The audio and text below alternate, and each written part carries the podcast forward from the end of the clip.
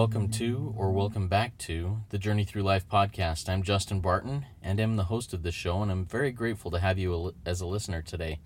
I'm sitting here recording in a grocery store parking lot in my car, as my schedule just has made it so this is my opportunity to record and get this up. So if there are some background parking lot type noises, I apologize for that, but we're doing the best we can with what we have right now. So, anyways, today um, we will be talking to Yitzi about step 11. Now, Yitzi is a uh, is somebody who has a little bit of a shorter sobriety date than most of those that I've spoken with so far, but he has some great insights into prayer and meditation and step 11, which is what we're covering. And I'm grateful to him for taking the time out to record this episode in this series. Now, as as you go through this, um, and as you listen to this episode, and you haven't, if you haven't listened to the previous ones, I invite you to go back and listen to those. Um, this series called Journey in Recovery is based on the 12 steps of recovery as originally laid out in Alcoholics Anonymous. And these steps are put in an order for a particular reason. And we go through the steps, steps 1 through 12, in an order. Now, you can listen to these in any order you want, but I would highly recommend checking it out from the beginning to the end. Yes, you can listen to this episode now and then go back and start at the beginning, and that's totally fine. But I do invite you to check out all of these steps, even if you don't consider yourself an addict. I'm one who firmly believes that no matter what, uh, no matter what weakness, no matter what habit, addiction, um, whatever it may be, we as humans can be strengthened and can be lifted as we apply eternal principles that are true principles into our lives. And I believe that these 12 steps are true principles that can lift and help and strengthen each of us. Okay, so um, step 11 reads Sought through prayer and meditation to improve our conscious contact with God as we understood Him, praying only for knowledge of His will for us and the power to carry that out. Now, in this and other conversations, you may be introduced to concepts that you have never before considered, or may even seem contradictory to what you have considered truth for perhaps your whole life. But these concepts are shared as honestly and openly as possible, using real experiences that cannot be denied as being true to these people sharing them. While you listen, take mental or physical notes of ideas of self improvement that pop into your head then, at the end of the podcast, review those notes and make a plan about how you can implement them. And if you do have the name or image of somebody, a friend or family member, come to mind as you're listening, please share this episode with them. It will be a great benefit to them and to you. Now, kick back, hit the road, work out, or do house or yard work, or whatever you're doing in these times where many of us are um, kind of sequestered to our homes or uh, very few places and give this episode a listen. Um, I'm grateful that these podcasts are something that can bring us a little bit more connection to the outside world, even in these times of mm, enforced isolation, I guess. So here we go with step 11 with Yitzi.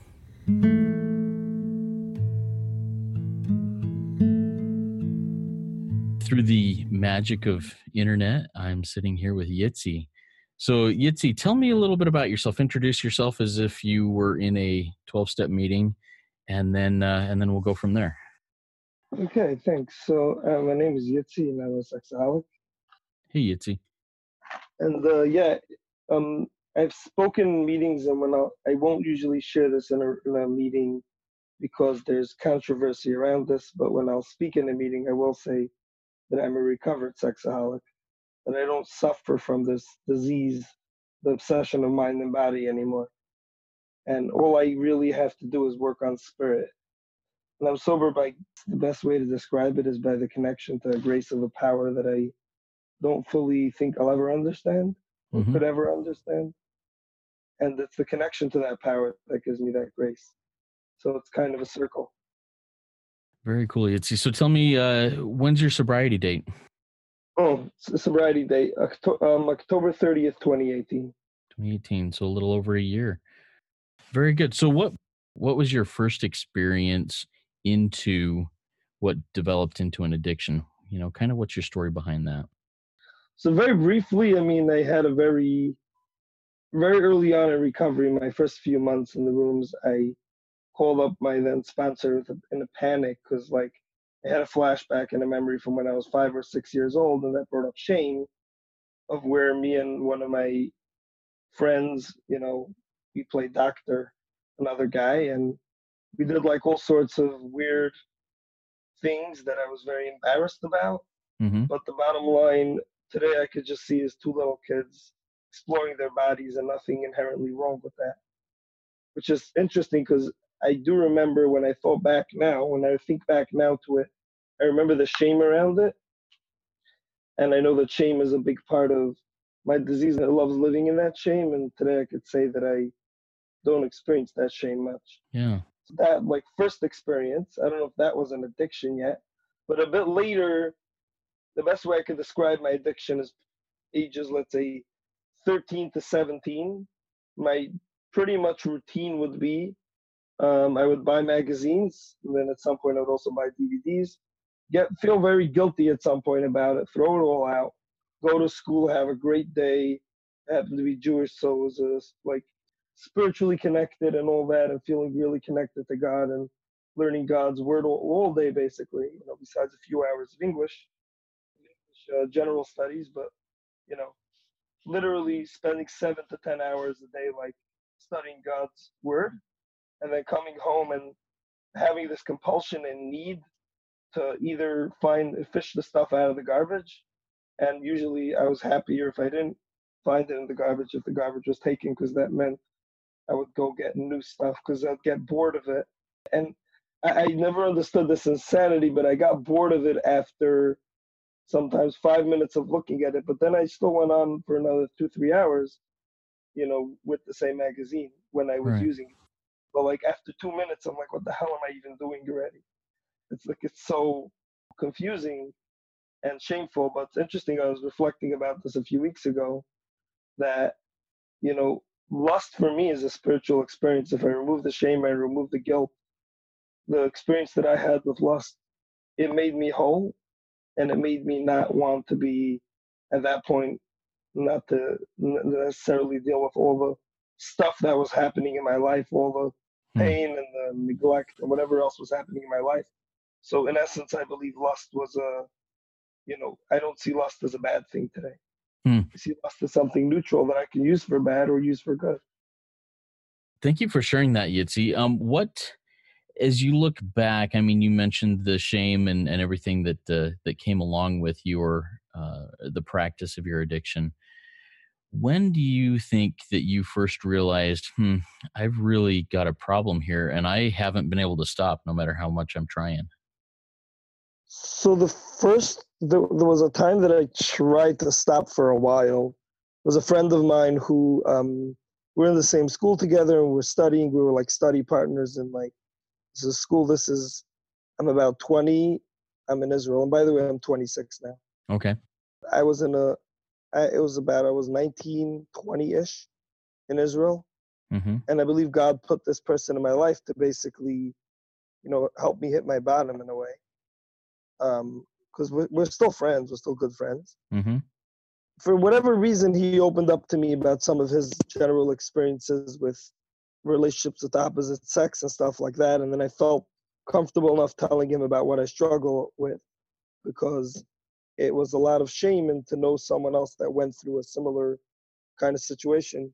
He's not in a 12 step program, and for him, it was just, you know, being wild as a teen, and today he's married with kids, and mm-hmm. as far as I know, he's as normal as they come. Mm-hmm. Right? But like that simple anecdote just shows the, the, the, the absolute difference bodily and mentally that I have from other normal people. Right? They can do the same nonsense that I do, and they're able to stop and stay stopped, and I couldn't. Hmm. But basically, in, in brief, he, he he heard me out, and we spoke a lot, and had a lot of questions about certain specifics.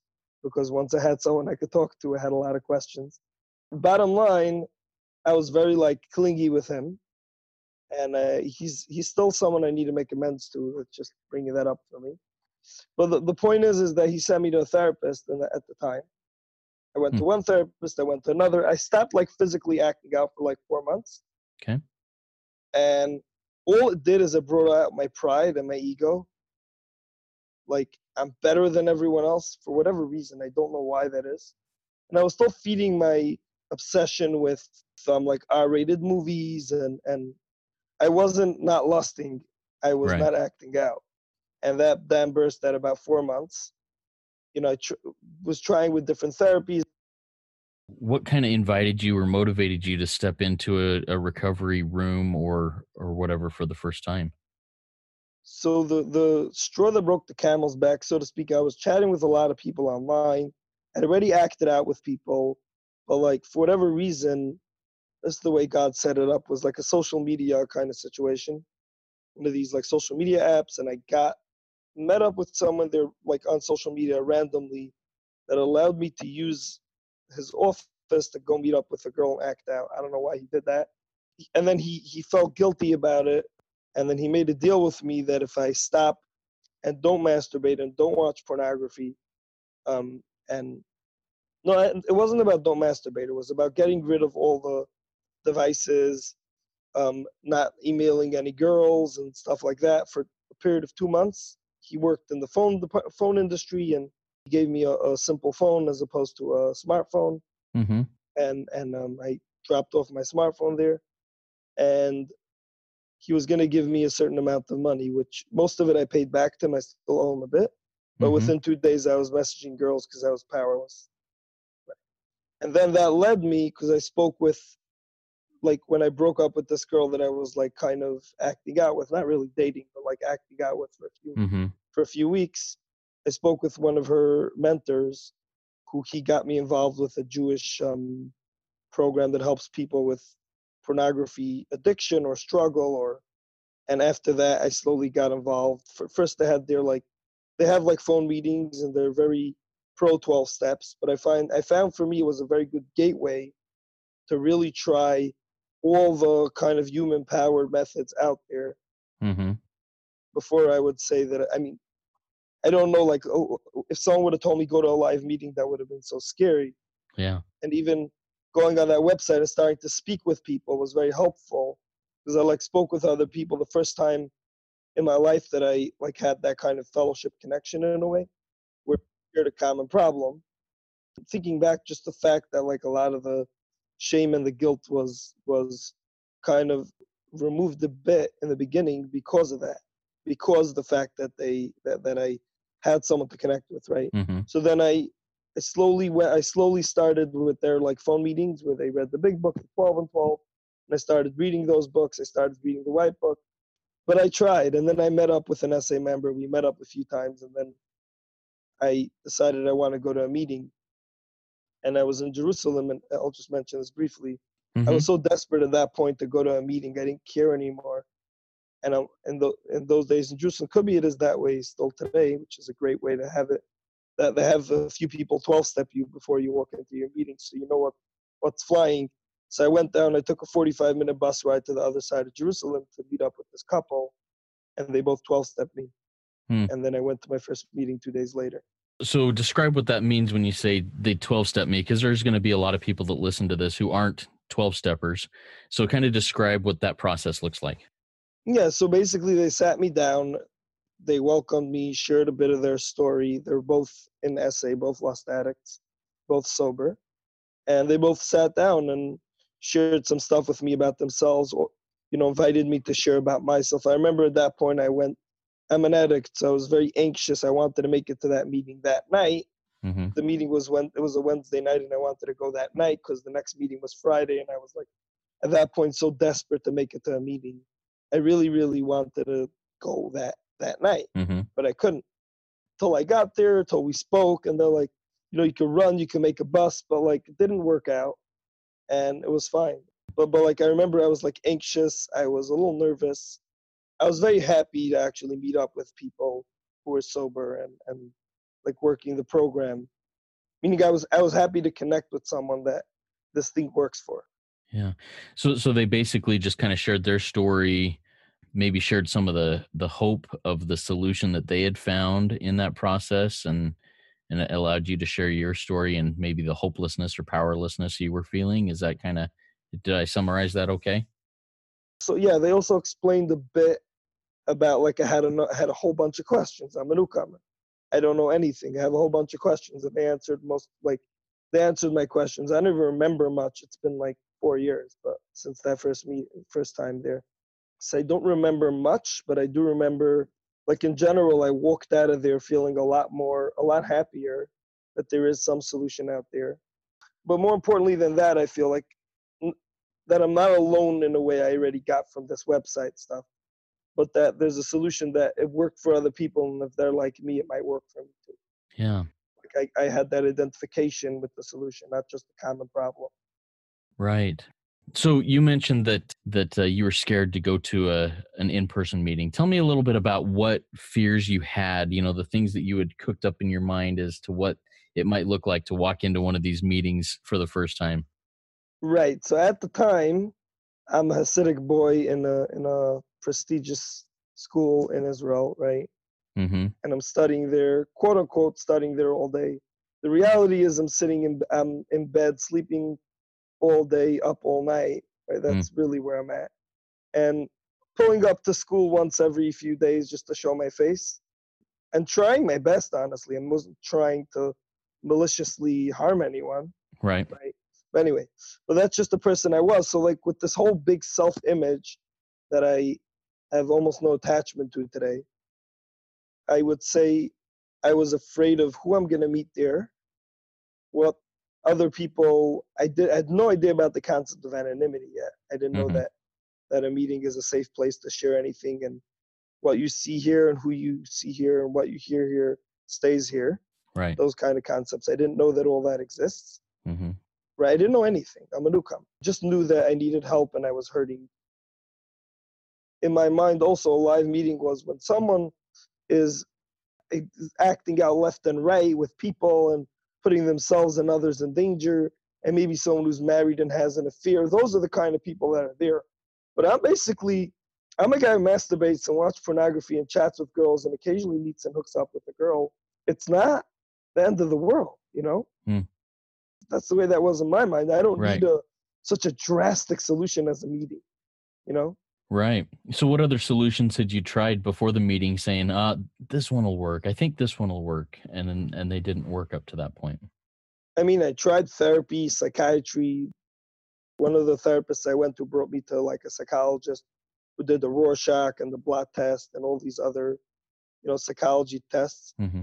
And I almost felt like in the big book, there's probably familiar. There's a guy named Rowland Hazard he's not mentioned in the big book, but his story is mentioned in the big book. He went to Carl Jung. Yeah. And Carl Jung basically pronounced him as a hopeless alcoholic, save for some kind of spiritual experience. Mm-hmm. And this doctor pretty much he he wrote an assessment based on these tests that he did with me, and he said he pretty much said the same thing. Like this guy can't see his life being any different.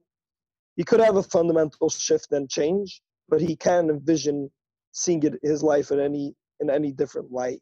Hmm. I don't remember his exact words, but then a couple, uh, maybe a couple of months ago, I found this letter. It's from 2014. It's a year and a half before I joined the rooms, and in that letter, he pretty much like, I mean, the gist of that letter was like he signed my death warrant. He kind of said, you know, this guy's hopeless and he's not really gonna ever recover from his trauma or from his other stuff and from his addiction. Hmm. That's pretty tough stuff to hear in your early 20s, huh?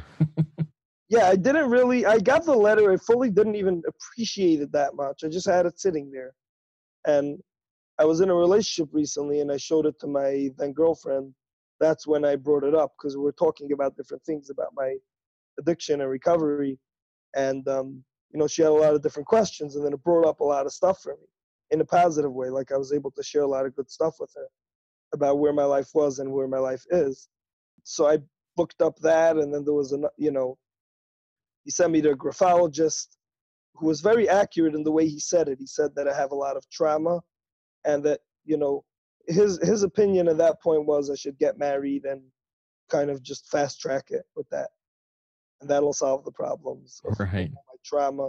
If I have someone that'll love me, which that's apparently that didn't apparently that didn't happen and Mhm. you know thank god for that the more i'm now single in recovery the more i realize thank god i didn't get married before Why do you think that way? I mean, I think that there's a lot of people who maybe struggle with um, sexual things in their teenage years and early 20s or whatever, and they think, man, if I just get married, this will all go away because then, you know, I'll be able to have sex with my wife anytime or whatever and won't have to worry about this stuff. But as you've come through uh, this recovery process, you're going through it, and you mentioned, thank God that I didn't get married. Why? Why do you say that now? because i saw that my that getting married would only aggravate the problem right i also worked the program for codependency and the first like two and a half months of the relationship that i was in is just, just so much fear coming up and i called up my sponsor and i was like complaining to him about it like i really work this program i live in 10 11 and 12 and i try to keep my house clean and i'm happy joyous and free and when i get into a relationship all hell's breaking loose and like all these fears are coming from all over hmm. I felt in a way that's where my higher power, God as I understand them, was putting me in into a new situation to, to force me to grow. Yeah. And growing pains are never pleasant. But my sponsor told me something that was so true and I can laugh about it now because it makes sense. And it made sense then and I laughed then. But the point is is it was also painful to hear. But he said, um, how long have you been in, in recovery? I said, you know, about two years, whatever. And, like working on codependency. And how many years are you have you um, perpetuated abusive behavior on yourself? I said, oh, about 20 something. So he's like, you wanna you wanna clean that up in, in that amount of time in two years. Yeah. Clean up like 15, 20 years of like it brings up fear, but I'm I'm assuming that had I not been in recovery, it might have also brought up the fear. I wouldn't have had the tools. And I probably would have, you know, shot the relationship to hell. Yeah. Because I'm not capable of being in a relationship in a, in a drunken state. Right.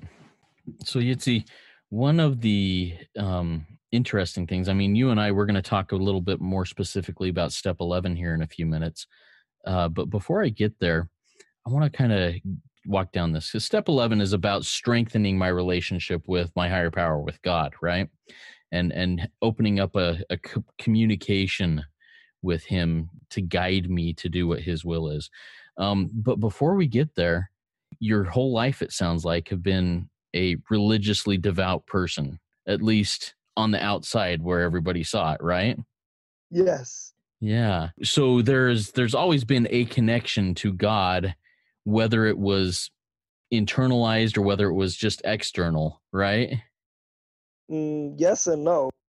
yeah so explain that So I thought that I had a relationship with God until I actually started having a real relationship with God. And I'm like, the one before was not really anything. It was just me me making demands on God pretty much. Hmm. I had a lot of demands and a lot of bartering and a lot of begging and a lot of just forgive me for this if I do that.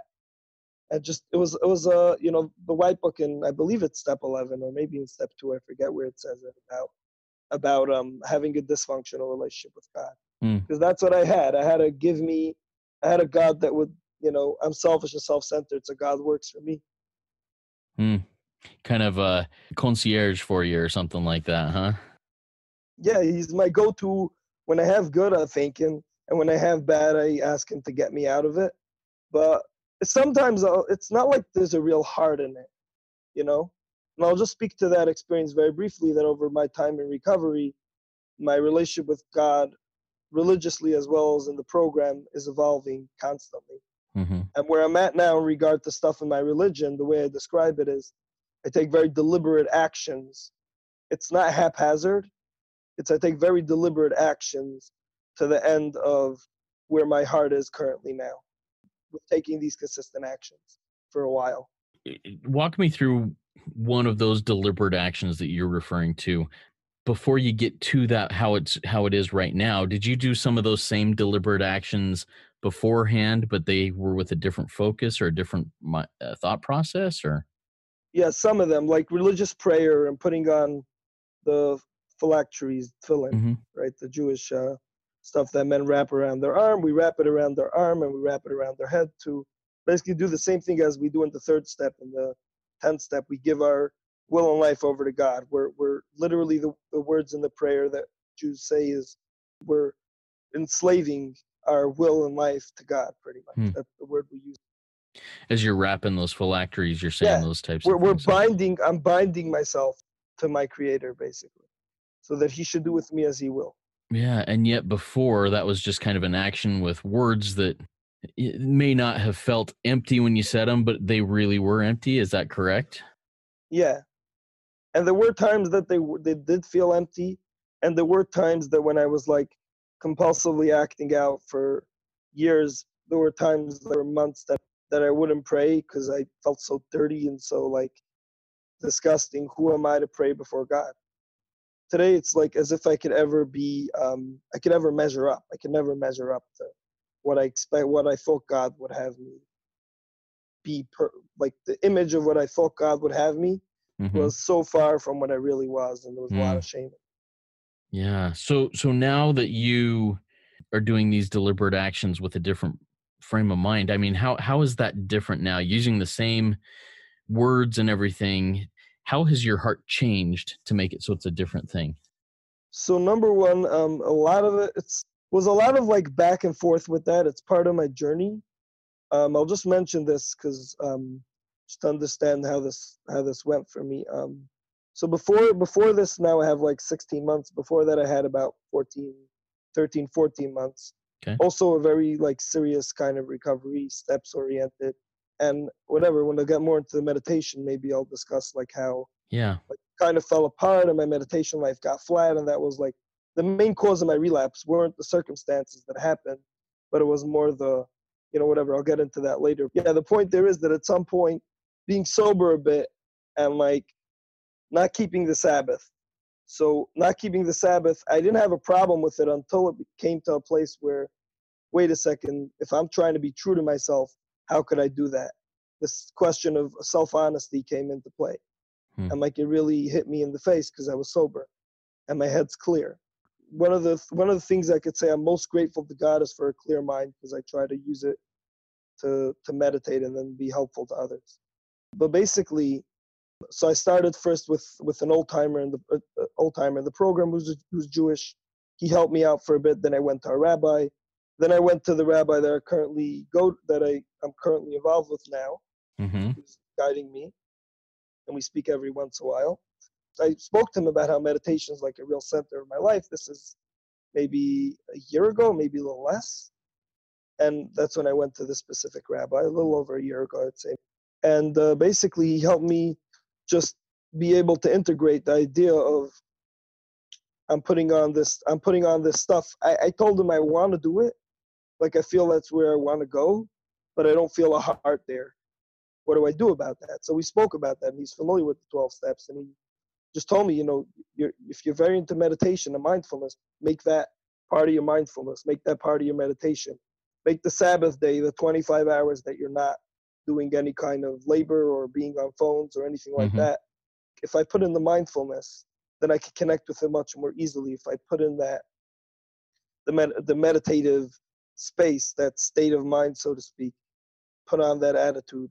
So that's basically how that slowly over time, and here and there, I'm much more gentle with myself these days you know, I can't give myself a free pass just because I can make mistakes and then give myself a free pass. Oh, right. you screwed up today, whatever. No, it it means just being gentle with myself and not beating myself up. And my general, I guess you could call it self talk, is a lot more gentle and and like just kind of affirming and and validating as opposed to beating myself over the head. Hmm. So there are days here and there where I miss or oh I wake up late and I don't have time, or I try to do it later but it gets late and I can't put it on after dark. So but um, the point is, is that most days, ideally, I try to do it when I right when I wake up. I do my morning meditation, mm-hmm. but like the routine with that. But basically, I try to do it before I leave the house to work. So over time, doing that as a general process for almost a year, it has a heart now. I found, you know, I found the heart. I've awakened that part of me where, where that thing, it kind of comes naturally, mm-hmm. and it kind of I get excited to do it every day because it became integrated into my own 11th step in a way. So, so you mentioned there that you're a little bit more gentle with yourself. You give yourself a little bit more grace in in your imperfections and your your shortcomings and stuff how much of that grace or gentleness that you give yourself? Do you ascribe to you seeing god well do you see god differently now than you did previously? Yes definitely very very different. I see i see a god that just just wants my good and i just you know anytime i anytime i'm feeling any discomfort he's really just you know pulling me by the lapels and saying hey you know i love you. Um, i want what's best for you. Maybe you can't see it but what i want is, is best for you i'm going to wake you up to another reality that you can handle at this moment. And that allows you to give yourself a little bit more grace and feeling that instead of him he's not grabbing you by the shirt and just beating you against the wall saying what are you doing? He's actually pulling you by the lapel. Hey hey son have you ever thought about it this way? Yeah. So that's kind of it? Mm-hmm. yeah. Totally resonate with that. That is something that uh, my own perception of who god is in my life has changed drastically over the last handful of years as i've been learning these things and applying these things and it, it it's been a like i said life changing experience to have to see god differently for who I believe he really is. Is there anything else from your backstory or or your experience in in recovery that you'd like to share before we get specifically into step eleven? I'll just say that really a general kind of statement that all that what I find over time is that all the steps are really interconnected. Every step at some point will bring me back to step one, hmm.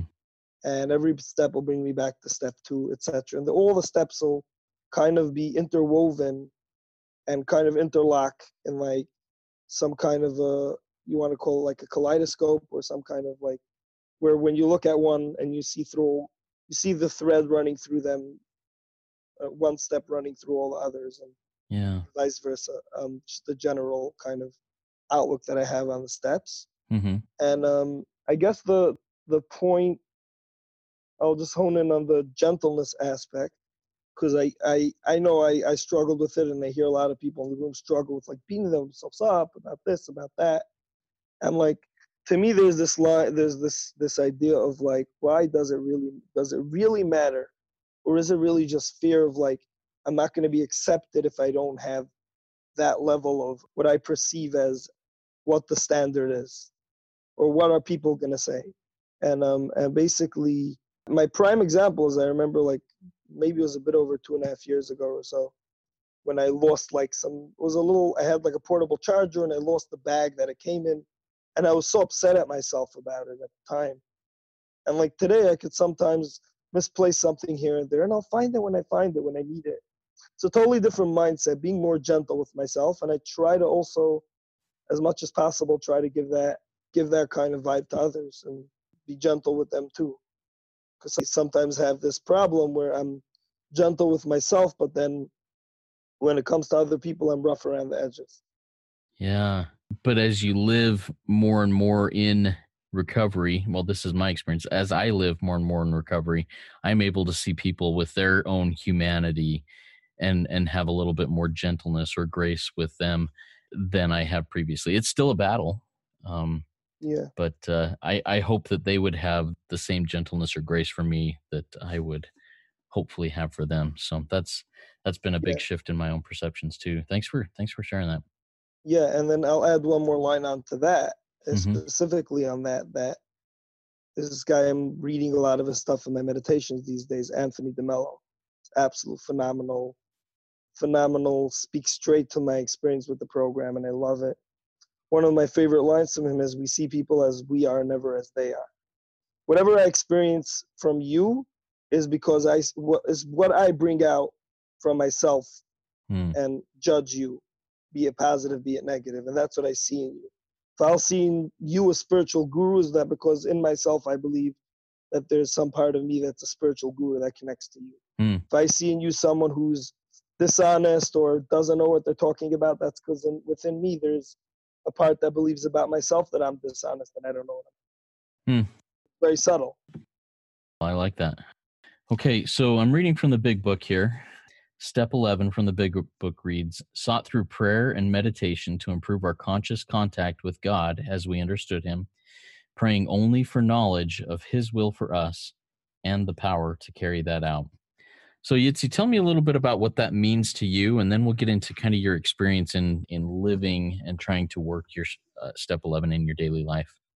Sure. So that's the short form. I'll just right. I'll just mention that's the short form of the because there's obviously a longer form which lasts a couple of pages, which tells me which tells me more very pointed direction, exactly, precisely, clear cut directions on how to how to do this process of meditation.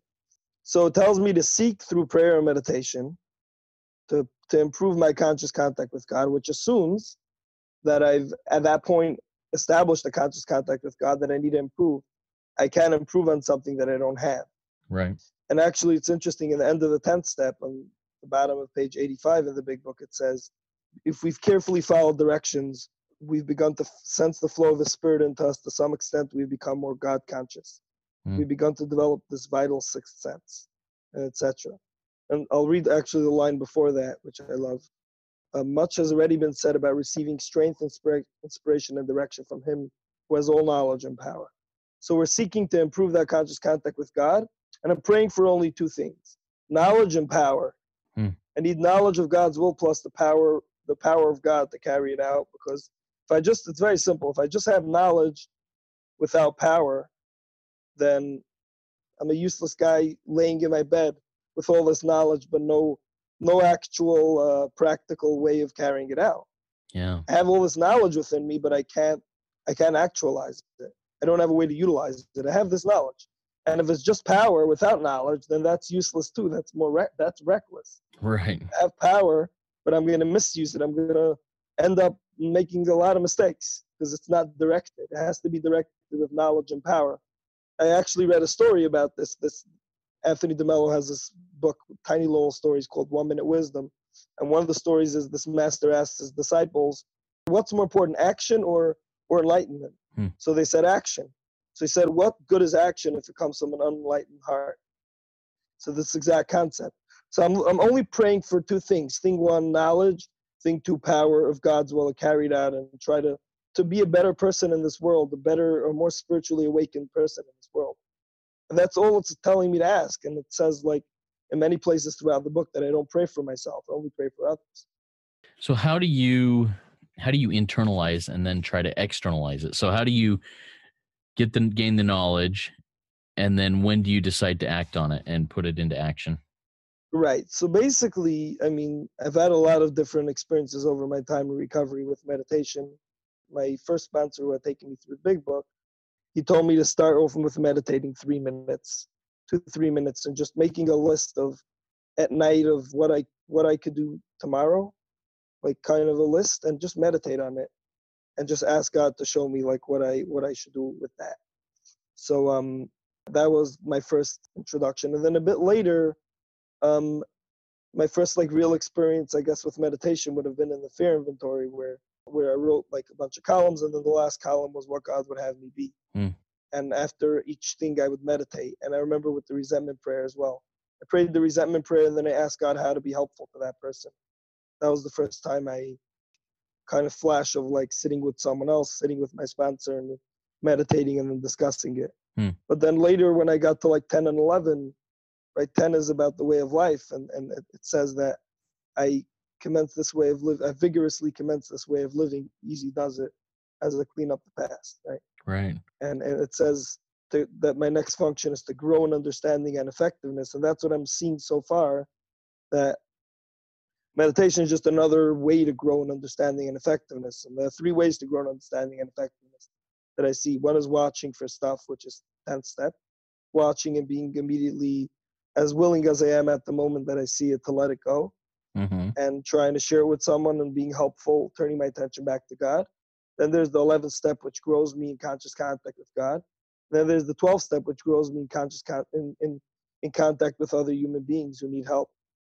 So my first experience was with that resentment inventory, fear inventory, sex inventory, what God would have me be instead, what I should have done instead, um, a sex ideal, uh, a sane and sound ideal for my future sex life, like the big book says. Mm-hmm. Um, right? All this stuff is pages 63 to 71, mm-hmm. pretty much. That's the fourth step. And um, basically, after that, like the, the quiet hour was probably the most first like powerful moment where I really, really experienced it. I was in a religious school then, and I remember I did the hour, and then I called up my sponsor, and I was like shocked and dumbfounded. Like it was like this peace that washed over me that I couldn't explain. Hmm. And the cool thing is, is that recently I went back. I started working in that school. I work as a shadow with kids, and the, the job that I have is is in that school. And I walked into that room, and I just had that those feelings came back in such a powerful way. I experienced a level of healing walking back in the place where I did my six and seven on my knees. You know, I, I'd done the seven step prayer in that room. That room was still there, and I the first time I walked into it and was aware of it, it like blew me away. Mm. Like it's it's one of those experiences you can't even describe. I just experienced the healing of coming back to that place Mm. and seeing how far I've come since I did that. Wow. A- after that, I started with 10 and 11, and I started really like doing the readings in the big book, and then over time with that, and then a bit later, I, I, uh, you know, it got it got a little dry, so I did, so I did like I would read to myself sometimes the the big book from 60 to 63 on the third step, and like meditate on that in the mornings, as I would just meditate on the third step prayer in the mornings.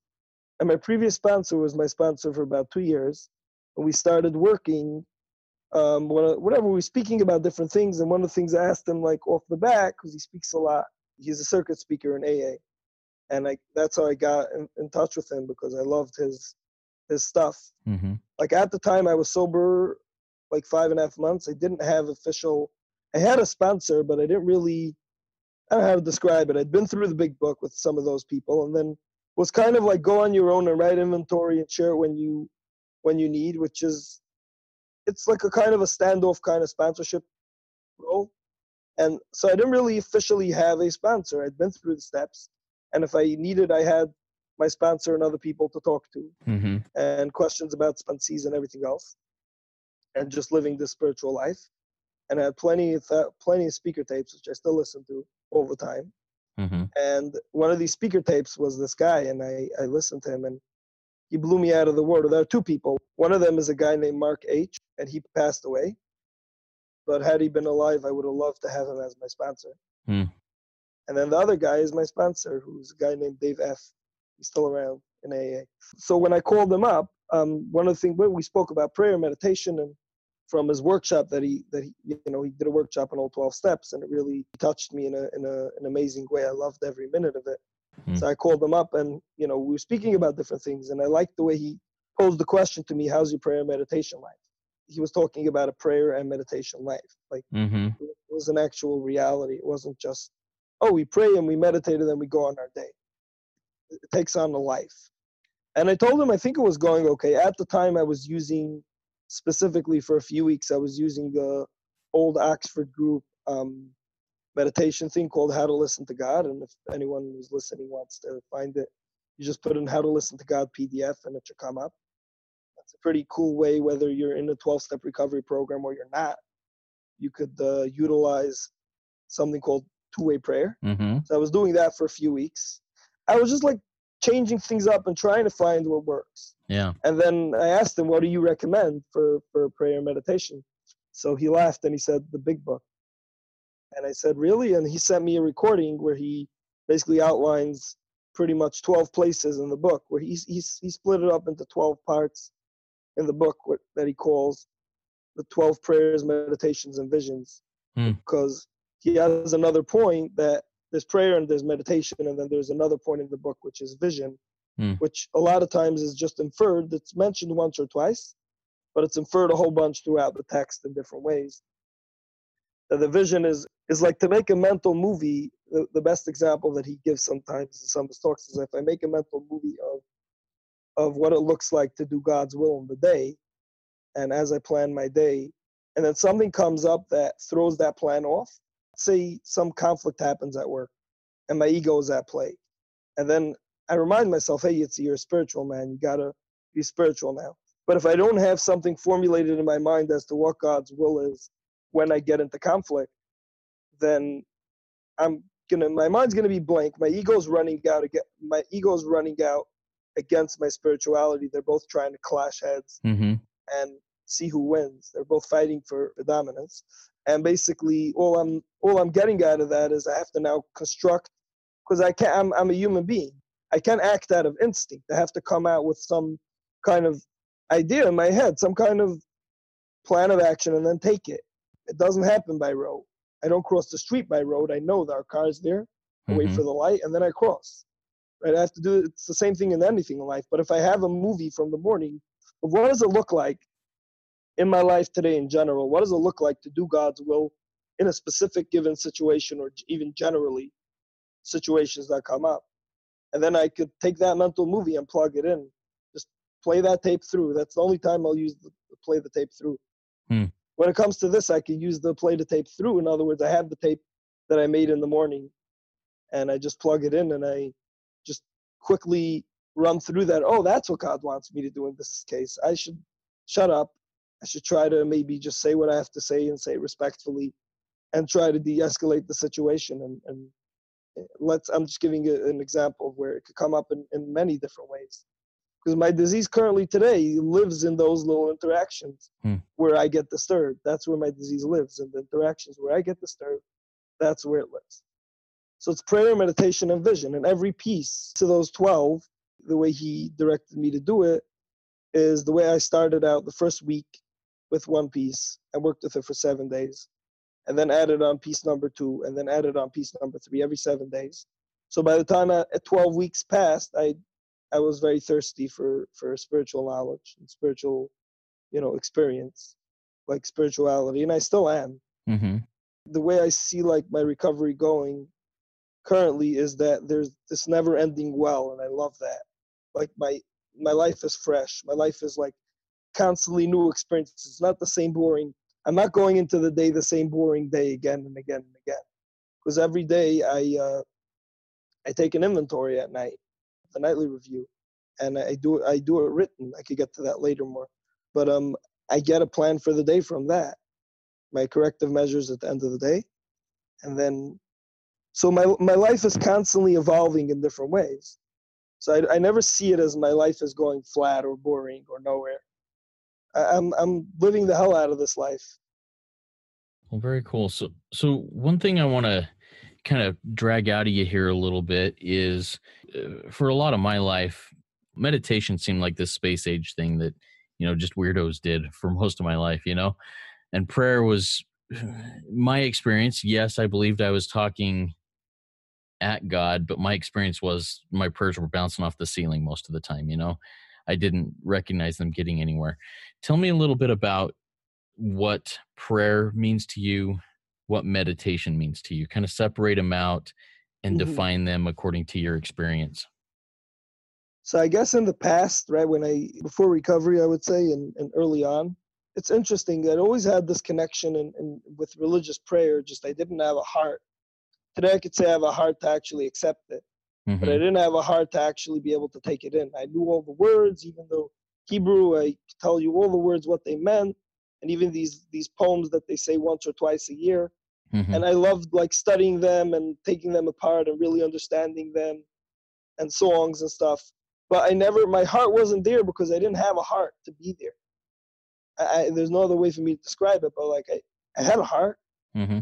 the heart was not there it was not like my heart was so covered up by all this stuff that i you know all this stuff that i thought was myself mm. all this false identity within myself I didn't have a heart to be able to use to to pray.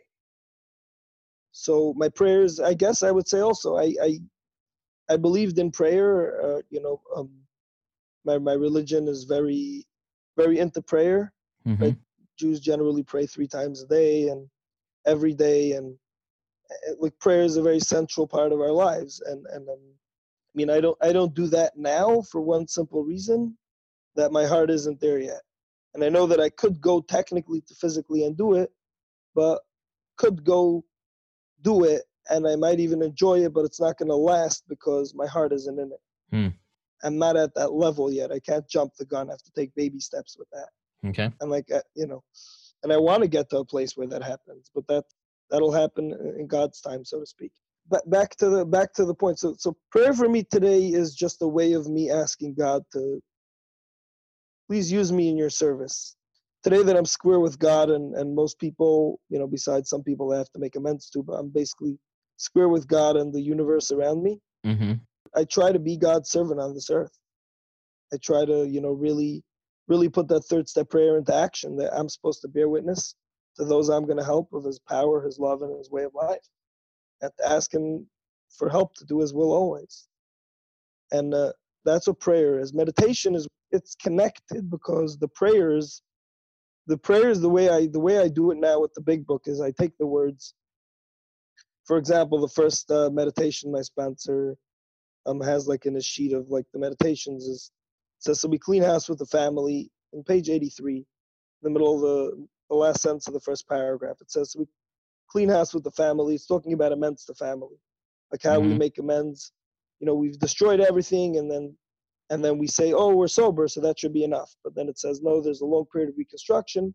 A remorseful mumbling that we are sorry won't fill the bill at all. We ought to frankly analyze the past as we now see it. And then it says um, so we clean house with the family asking each morning in meditation that our creator show us the way of patience tolerance kindliness and love so what i do with that is, is it's a prayer i take the words and i make it into my instead of just saying the words of the book Mm-hmm. I make that into my own personal prayer and my own words from wherever my heart is at the moment. Over time, I've become more intuitive to it. For example, there's a therapist that I'm working with that I was very resistant and reluctant to work with at first Mm-hmm. because he he was working with me on trauma using the 12 steps and i spoke with my sponsor and other people about it because i'm a very big i'm a very big uh, big book and traditions fundamentalist and i believe that this has to be completely free Mm-hmm. and like i wasn't sure if like the 12 step method will work for for this so anyway he had me write out whatever we spoke about the first two steps and in a specific manner you know related to my trauma related to my addiction whatever and then we spoke um, then he told me to write out a third step prayer based on those two. And then i wrote out a prayer and i shared it with him and he's like that's not really what we spoke about. So i told him well i work i try to work with spirit and when i'm writing a prayer that i'm going to find meaning to it has to come from my spirit. If i find it's choreographed by words of somewhere else it's not it's it's just a waste of time for me Hmm. so i wrote i have that written prayer and that's what i connect with as opposed to a prayer that's connected to specific words the prayer that i wrote meaning is, is connected to to specific experiences that i currently felt where my third step needed honing and you know stuff like that prayer for me is stuff from the heart of me talking to god meditation in a way would be the listening to god part the, Okay. the part where i sit quietly and just listen Hmm. and like let the noise of the day just flow by and listen. I'll, I'll just I'll, I'll just mention a, a quick story about this because i use this story a lot in general in life. It's again from anthony demello in that book Uh-huh. There's this disciple of the of the of the master and he's he's trying to meditate and the master is is you know going about his business in the other room and he's making some noise and he's like building something with bricks and he's making a lot of noise first at first the disciple was you know much more try, trying to be at peace and trying to ignore the noise but after a while he screamed out to his master what are you doing? So he's like i'm trying to make a mirror out of this brick. He says you can't make a mirror out of the brick. Says the master you can't make a meditator out of the self. Hmm. and like i get a lot of times i get very um this is like my selfishness and self-centeredness but when i hear a noise and i'm meditating it disturbs me. It Mhm. bothers me and i'm like wait a second. I could meditate even through the noise. And and actually my sponsor said in, in that talk they did a bit of a quiet meditation there for a few minutes. And he said um whoever heard like th- there was a little noise of someone making a noise in the hallway whoever heard that noise you were meditating. You were in the present moment because you had to be right here right now body mind and spirit in order to hear that noise Hmm. sometimes what i think is the is the most annoying thing to happen for me in meditation is actually the best thing because i'm actually being in the present moment. It brings me to the present moment. If i wouldn't be here if i'm thinking about something somewhere else i wouldn't hear the car beeping now outside. That would be the meditation. The meditation is where i sit quietly and i'm able to just see what comes up with the with with different things. Yeah. So as you mentioned earlier, for meditation, you sit and you well, prayer is talking to God, and meditation, and I'm totally summarizing this up into really short mm-hmm. stuff. Meditation is listening to God. What does God's voice sound like to you? How how do you recognize His voice or His promptings to act? So, well, I mean, I, I for a while I've used the four absolutes specifically. Mm-hmm. Right? And the four absolutes are from the Oxford group, right? Yeah, yeah, from the Oxford group. They're they're also in that pamphlet. They're mm-hmm. at the absolute honesty, purity, unselfishness, love. Mm-hmm. And just a brief comment on them that they're they're measuring sticks to which to measure my spiritual progress. They're never they're never things to aspire to. I cannot have, ever reach anything like perfect honesty or perfect unselfishness or perfect love. It's not humanly possible. But what is possible is I can say, well, if, if absolute love were in the picture, what would absolute love do? What would absolute purity do? What would absolute unselfishness do? What would absolute honesty do? That would be one way. But today, like the big book says, over time it becomes more intuitive, right? I've been like, I've had a relapse for like a month and a half, two, and then before that I had 14 months, and I have about 16 months. So for the most part, I've been doing this almost solid for. I mean, besides those few months, I've been trying to do this solid for almost uh, three years, mm-hmm. right? And basically, during that time, I've become more in touch with my intuition and to trust my gut and to, to like, most of the time, it's fear. Most of the time, when I'm uncertain about something, it's just fear and fear of messing something up. But like, I, things that I know, God wants me to, to not act out, to stay sober. God wants me to stay away from lust. God wants me to be kind and considerate and loving toward people. I know a lot of things which God will is and what, what God will is not. And then there's some times where it's just like kind of take the next right action. That's really a lot of times, but do what's right in front of me. So I had this story a couple of months ago, which was really cool when it happened because it was like, it wasn't something major, but it just showed me that I could use this general concept. So I had something to do for work. After work, I had to go do something for my job and then I also I wanted to go to the gym.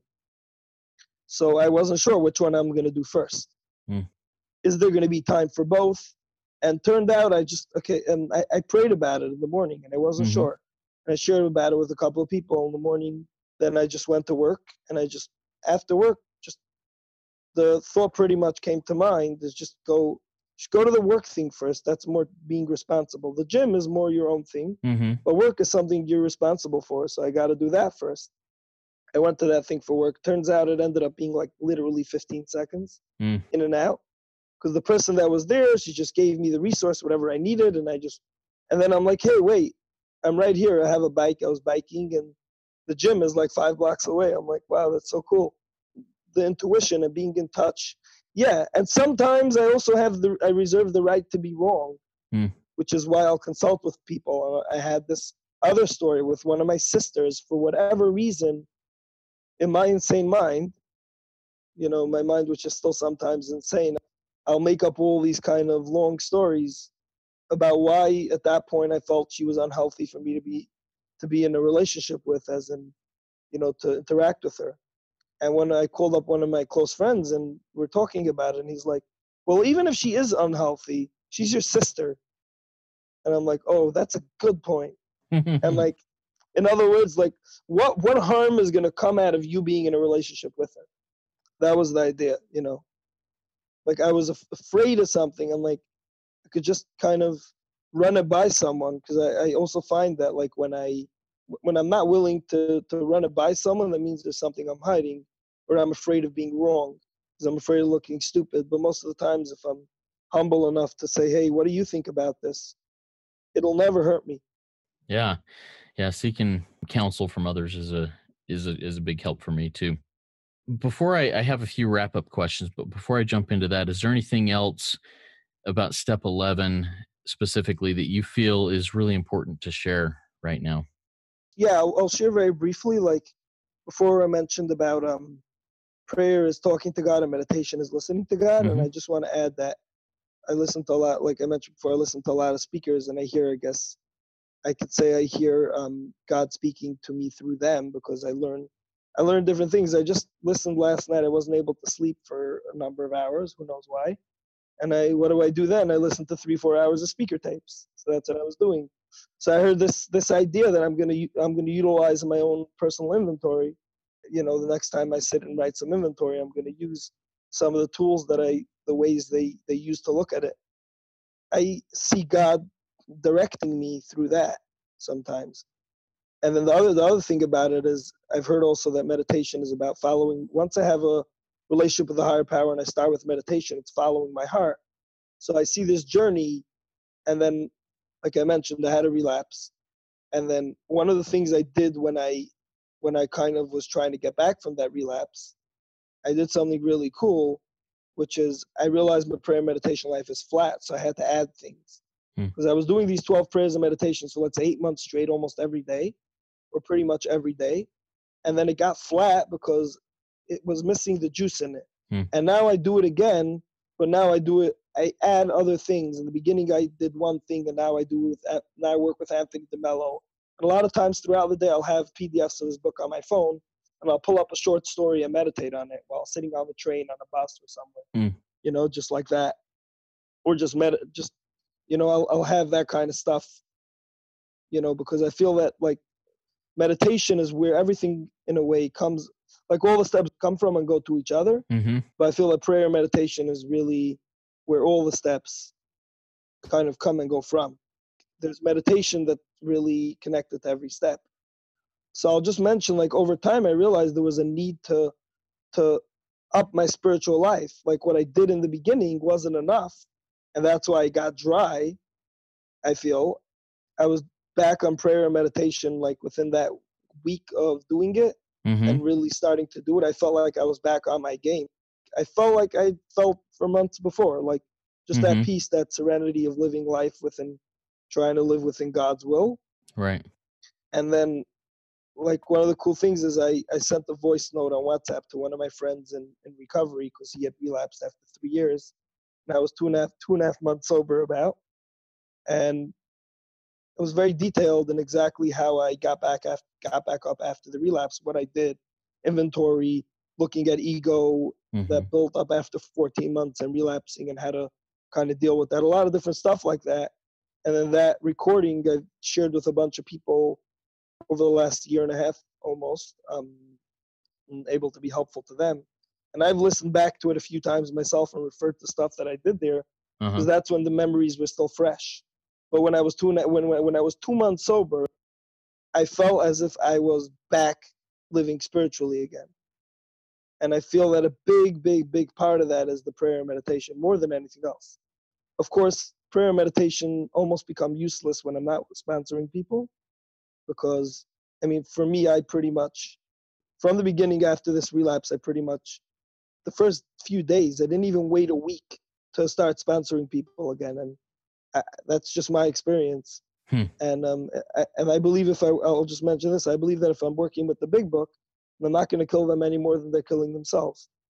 And I worked with whoever was willing. There were some people that left me at the time. Right. And I have a whole other slew of people. And I'm constantly trying to work with people because prayer meditation, I, I believe that an 11 step program is not enough to keep me sober. I need 12 step uh, that's one thing my sponsor shared with me after I uh, had gone through the steps. And he said, All right, Justin, it's time for you to start sponsoring people.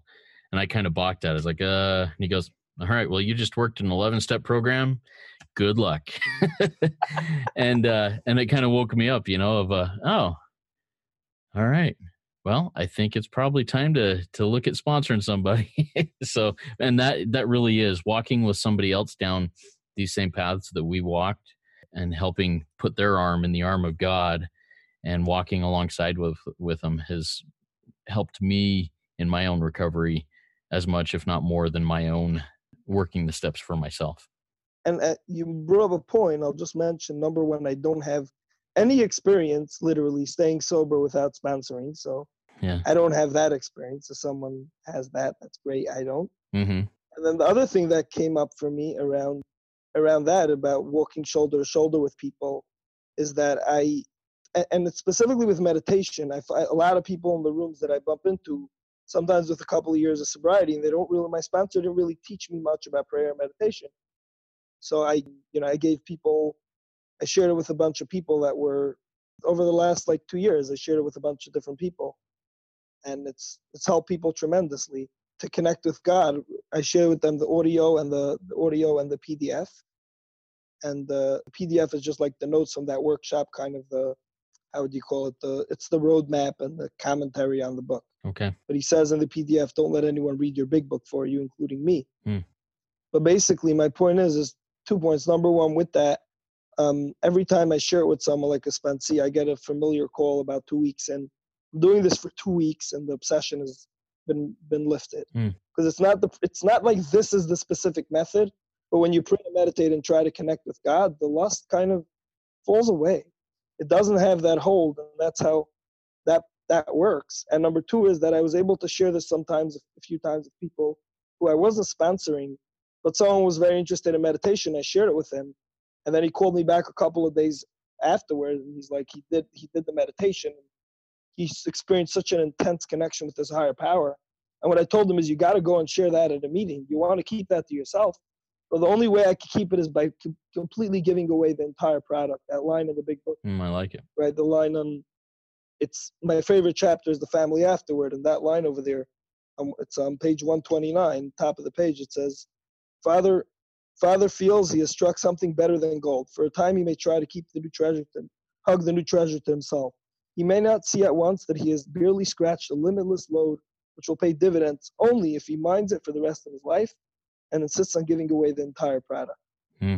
So that's that's what my 12-step work is about. It, it, in other words, 12-step work is not only limited to meetings and sponsees; it's limited to outside that too. Anything I get spiritually, if I don't give away, I'm I'm not going to be able to keep. Mm. No, I I agree. I've had lots of insights, you know, spiritual insights in in my life where I thought, wow, that is such an amazing thing. I'm going to remember that forever. And if I don't share it, it's gone. I lose it too, you know. So I, there's a true concept there of sharing what I what I gain. So, Yitzi, here's here's my wrap up questions for you. I'd just like you to define four terms for me. Define them as as you understand them in your own experience. First one is abstinence. Second one's um, sobriety. Third one's recovery, and fourth one is healing. Thanks for that. So abstinence, abstinence, I guess, would just be the the physical not acting out, right? Physically not lusting and not acting out. Okay. Or today, I would even add abstinence would be the freedom to not act to not act out, to be in fit spiritual condition where there's no choice to act out. I don't have a choice today to act out. The same way before I didn't have a choice to, not to. Now I, ha- I don't have a choice to. It's just not possible. So many anecdotes that I can give of my own experience where I've had, where I've had this, where part of me wanted to because I'm still an addict, but it physically was not in my experience. It's just weird, very weird kind of paradox how that works. Hmm. So abstinence, sobriety. So sobriety. Um, one of my previous uh, sponsors he defined starting out the work he gave me two words that he defined. One of them was sobriety the other one was spiritual. So spiritual he defined as of god of god of higher power. Um, sobriety sobriety he defined as a life with god. Like a, a life that god's running my life that's that's sobriety because you know it's not just physical sobriety it's emotional sobriety mental sobriety spiritual sobriety. And then the next term was recovery. Recovery means i believe that like the line in the book that bill talks about Ebby being released says that um in the foreword to second edition it says six months earlier the broker had been had been relieved of his drink obsession after a meeting with an oxford group friend right? So that that's the way i would t- define recovery. I guess another way i could define recovery is there eight areas of, of, of self which are the inner unmanageability as, as um, how, the way I was taught about step one. On page 52, where we're having trouble with personal relationships, couldn't control our emotional natures, hmm we're prey to misery and depression, couldn't make a living, full of fear, useless, couldn't seem to be a real help to other people. So when I start having progress in these seven, in these eight areas of self, then I start discovering my what my true identity is. And then I don't have so much trouble with my personal relationships. And my emotional nature is not so up and down. It's more it's more stable these days and I love my job and I can make a living and an honest living and I haven't been miserable and depressed and I'm useful. I'm, you know, less afraid and more happy and helpful to others, right? That Hmm. would be the opposite. Yeah. That would be recovery, right? Progress with these areas, Okay. progress with the internal unmanageability. But I, but the way I see it is the internal unmanageability is a human condition that will be with me till the day I die, at one level or another. The key in recovery is to not get attached to what it is right now, but to see to see them as just the human condition, not be attached to what they are right now. Very cool. And then the fourth term is healing. Healing would be to I experience healing in many different ways. Healing would be that I don't use the word trigger much anymore. I'm not triggered. If I'm triggered, there's something there's not something outside there, there's something within me. Hmm. Right. So I don't use that. I don't- really don't use that term. If I want to say something like that, I'll usually use the term I was aroused because that's about me. Okay. Triggered usually is a term that I find people use to blame someone else Mm, for the most part. It's That's like they triggered me or and the problem always centers in my mind, not my body. Triggered is the body. Triggered Mm. is not the mind. Mm. So but base but basically, um, so that's one thing about it. And the other thing is that healing means um is I came here with a broken body, mind, and spirit. And my body and mind, I would say, are healed to the extent to the extent that they that they ever will be my body and my mind i believe like my mind is clear most days there probably is greater levels of that i would say but i believe that the spirit is where most of the healing has to happen Hmm. the spirit being more intuitive being more being a little more gentle and tender with people and being more you know not so forceful with things and and not insistent that everyone go my way or the highway so i would say healing means to to kind of be in the same situations and not to have to act in the dysfunctional or unhealthy ways that I've done before. well, very cool. Well, Yitzi, any other final words of advice before we close up this really cool conversation? I guess the only the only advice is I could say from there's a meeting that I go to that toward the end of the meeting they say, if you think you might be a sex addict, we, we suggest you find a sponsor and start the 12 steps right away. And we have members here um, ready to get you started on your path to freedom. Well, thank you very much, Yitzi, for this time for the for this conversation and the time you took out to do this. I really appreciate it. Hopefully, it was meaningful to you. It was really meaningful to me. Yeah, thanks. So there you have it. Step 11 sought through prayer and meditation to improve our conscious contact with God as we understood Him, praying only for knowledge of His will for us and the power to carry that out. If you felt or were motivated to take some steps in your own life to make some changes, I invite you, as Yitzi did, to enter a room, get a sponsor, and start on the path. Now for the housekeeping part of the program please go and check us out on Facebook and Instagram at, at JTL Podcast. Like and follow us. Please also go check out the website, www.jtlpod.com. And you can listen to old episodes there. You can learn a little bit more about our sponsors. You can learn a little bit more about me and just learn a few things there at the website.